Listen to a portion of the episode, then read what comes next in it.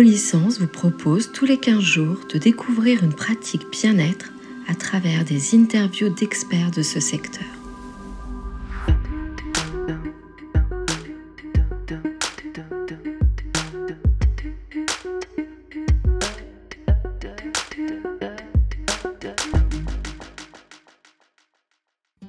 Avez-vous parfois du mal à lâcher prise et à vous détendre, à vous relaxer tout simplement ?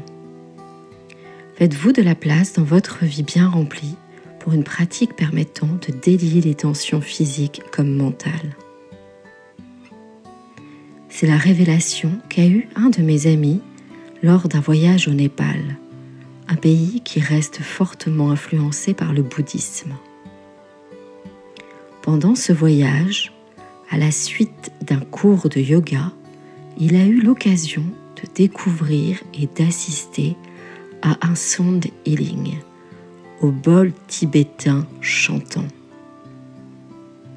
Il me raconte les bienfaits de cette expérience surprenante qu'il a vécue comme une véritable thérapie vibratoire. Lui qui a du mal à se laisser aller a été bluffé par cette pratique qui ne requiert aucun effort, aucune capacité ni volonté. Le lâcher-prise survient naturellement et les vibrations harmonisent le corps comme l'esprit. Qu'est-ce que le sound healing ? Comment cette thérapie alternative sonore peut-elle aider à atteindre un niveau de relaxation profond et un état de conscience modifié comme en hypnose. Pour répondre à cela, j'ai eu la chance d'échanger avec Miki Lagadec, maître enseignante de Reiki et de sonothérapie, experte en soins énergétiques. Bonjour Miki, peux-tu nous expliquer ce qu'est le sound healing, ou plutôt la sonothérapie en français ? Bonjour Elodie, le sound healing, comme son nom l'indique, c'est la guérison par le son, et la sonothérapie c'est un petit peu plus soft en français, c'est l'utilisation des fréquences sonores en thérapie. Bon, ça revient au même, mais disons que voilà, le terme français est peut-être un petit peu plus doux que l'anglais qui est très direct. Comment as-tu découvert cette pratique et comment t'y es-tu formée ? J'ai découvert en fait cette pratique à New York avec Don Conroe, qui est un grand maître de gong et aussi de même gong yoga. Le même gong yoga est un yoga qui fait s'élever l'énergie de la Kundalini. Il est transmis de manière assez rare en fait, et j'ai eu la chance de pouvoir bénéficier d'enseignements de Don là-dessus. C'est Yogi Bhajan, en fait, il était étudiant de Yogi Bhajan en 1969, et Yogi Bhajan lui a demandé de faire son propre kriya, et donc il a mis au point ce même gong yoga qui est un kriya de 39 postures accompagné du gong et d'une affirmation. Alors c'est pour déloger en fait des schémas mentaux et émotionnels qui sont stockés dans le corps et qui peuvent se manifester sous forme de tensions, de douleurs, etc., qui peuvent être chroniques. Et donc, voilà, c'est ce yoga qui libère le corps et qui libère l'esprit pour l'allier au divin. Et je me suis également formée avec le docteur Beaulieu, qui est donc un médecin, un psychiatre, qui travaillait à l'hôpital, grand hôpital Bellevue de New York, travaillait surtout sur les addictions, et c'est lui qui est le fondateur aussi des diapasons biosoniques. Donc j'étudie toujours avec le docteur Beaulieu, qui est un homme extraordinaire, aussi bien scientifique que ésotérique. Il pratique ce qu'on appelle la médecine intégrative, et c'est une bible de connaissances.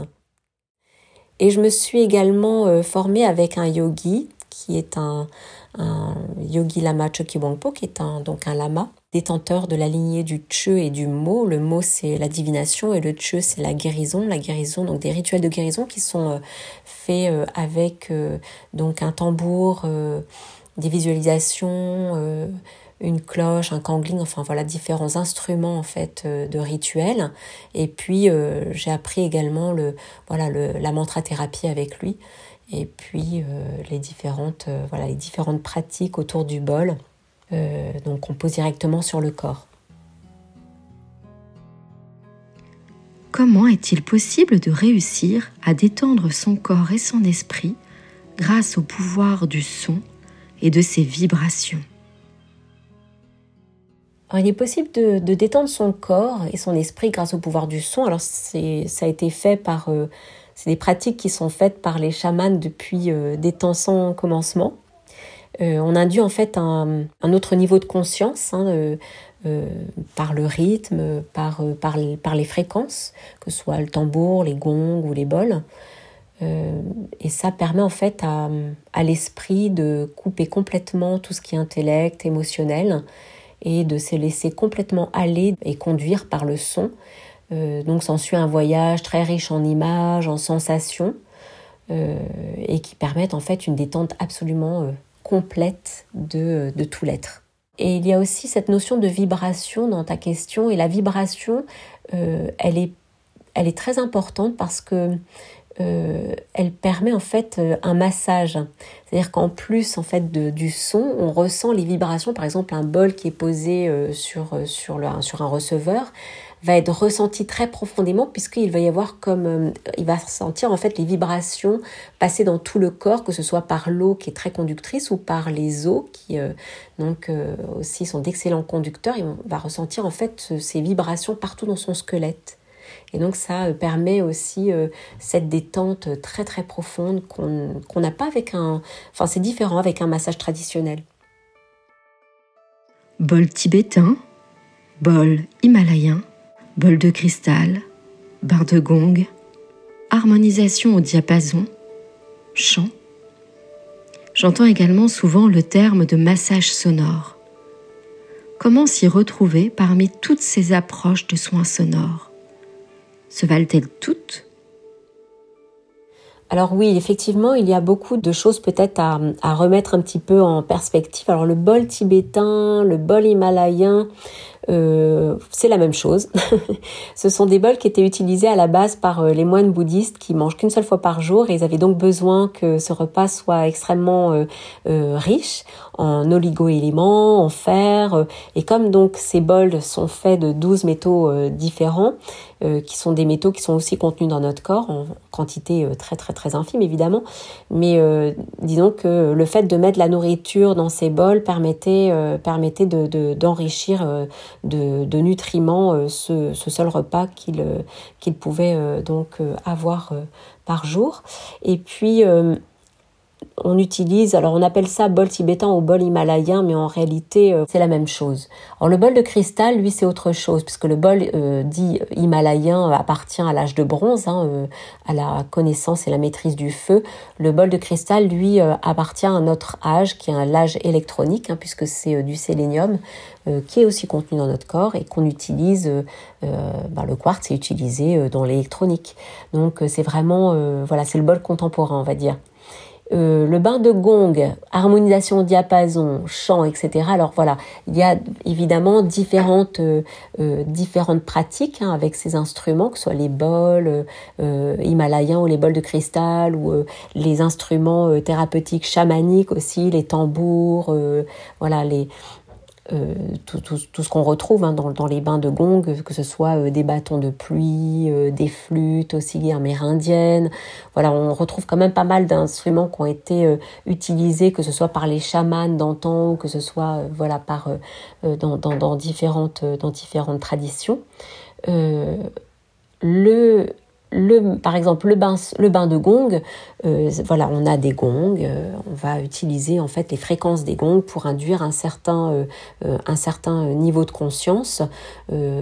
Ça va être aussi des sons qui vont venir un petit peu qui vont résonner en nous de manière concentrique, qui vont faire un petit peu comme des spirales, donc qui vont vraiment emporter complètement en fait notre esprit dans le cosmos. On utilise aussi donc lors de ces bains de gong des gongs planétaires qui sont donc construits selon en fait le calcul de Hans Cousto, donc dans notre système solaire. Donc on va avoir tous les gongs, que ce soit Neptune, Mercure, Saturne, Jupiter, le gong Soleil, le gong Lune, qui vont être aussi reliés à des signes astrologiques. Donc pour Mercure, eh bien, ça va être la Vierge ou le Gémeaux. Pour Vénus, ça va être Taureau. Pour Jupiter, le Sagittaire. Saturne, ça va être le Capricorne. Et donc on utilise en fait ces gongs planétaires, par exemple lors de pleine lune ou de nouvelle lune, pour les rituels de gong, par exemple, puisqu'on sait qu'en astropsychologie, il y a par exemple des qualités qu'on peut retrouver par rapport à certains signes, des qualités, aussi des éléments qui sont reliés comme l'eau, la terre, le feu. Et donc on va utiliser selon en fait la pleine lune, si par exemple la pleine lune elle est en Gémeaux, qui est un signe d'air, eh bien on va utiliser par exemple un petit peu plus de gong de terre pour rééquilibrer. On va utiliser un petit peu plus de gong peut-être d'eau également, mais ça va dépendre en fait des mouvements planétaires ou de la position des astres à l'instant T. Donc le Gong Master a cette connaissance astrologique, et il va en fait amener aussi cette connaissance au service en fait au service du psychique des participants, et pour rééquilibrer selon parfois leur signe ou parfois juste l'instant T quand c'est des rituels de pleine lune ou de nouvelle lune.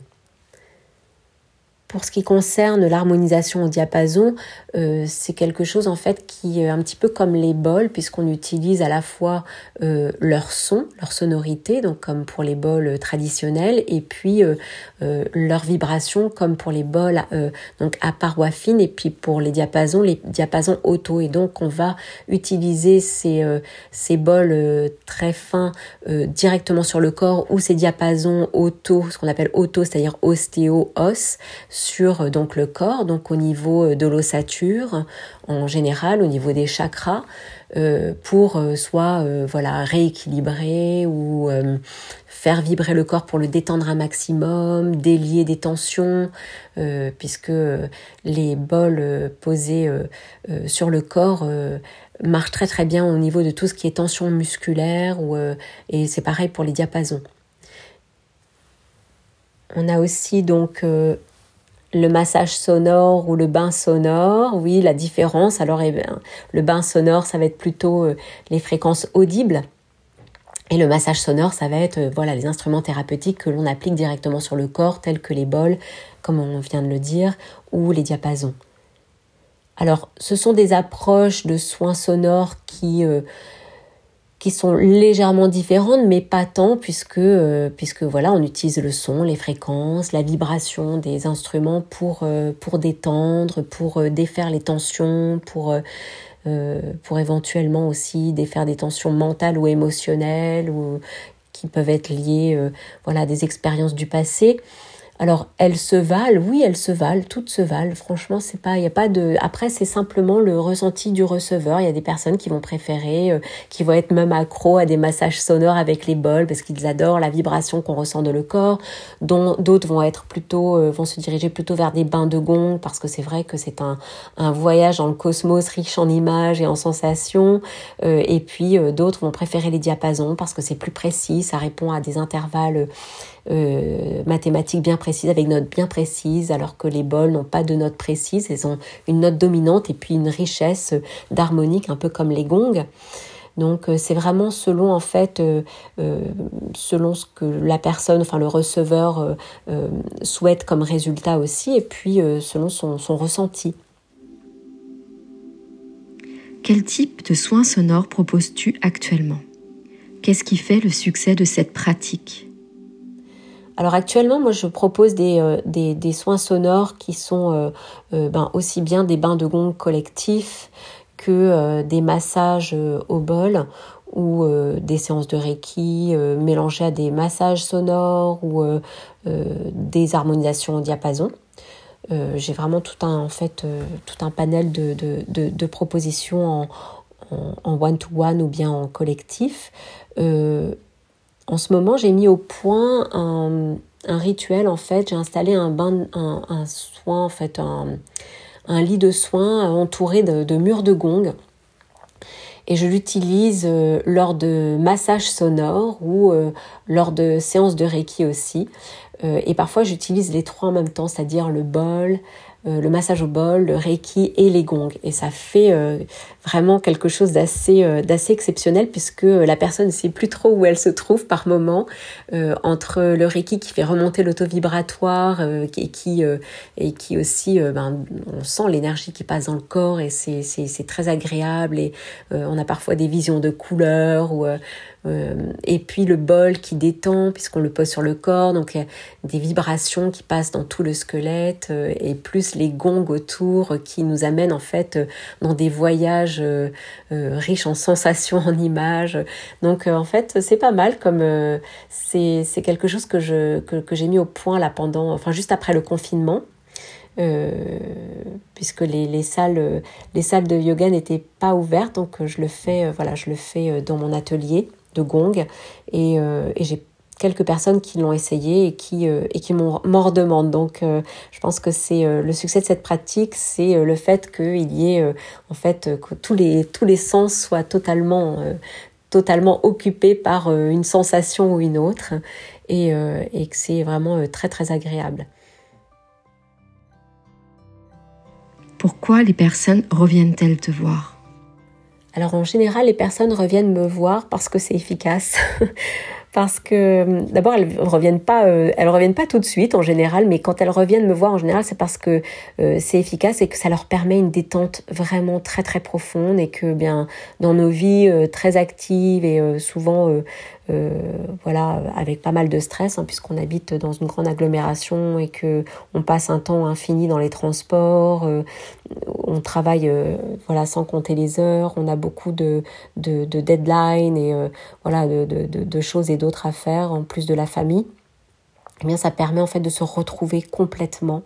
Le bain sonore, c'est vraiment un temps passé avec soi qui est un temps très précieux, et où en fait on explore une partie de nous-mêmes que souvent on ne connaissait pas, et qui est assez extraordinaire.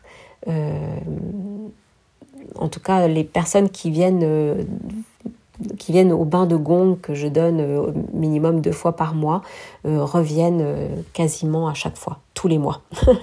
Et puis pour le bain sonore, oui, c'est vraiment pareil, c'est cette détente en fait que les personnes recherchent, et qui est vraiment là pour le coup très efficace. Il y a pas de Pareil pour le Reiki, lorsque je le mélange au bol, en fait, ce sont des thérapies qui se répondent, puisqu'il y en a une qui fait monter le taux vibratoire, et puis l'autre, le bol, qui va complètement enlever les tensions de manière immédiate, c'est-à-dire qu'après la séance, on ressent plus de douleur, c'est assez magique en fait. Donc oui, les personnes reviennent me voir pour quand elles ont si elles se sont coincées quelque chose de nouveau, ou juste pour le plaisir de se détendre. Retrouvez tous les 15 jours un nouvel épisode du podcast de licence.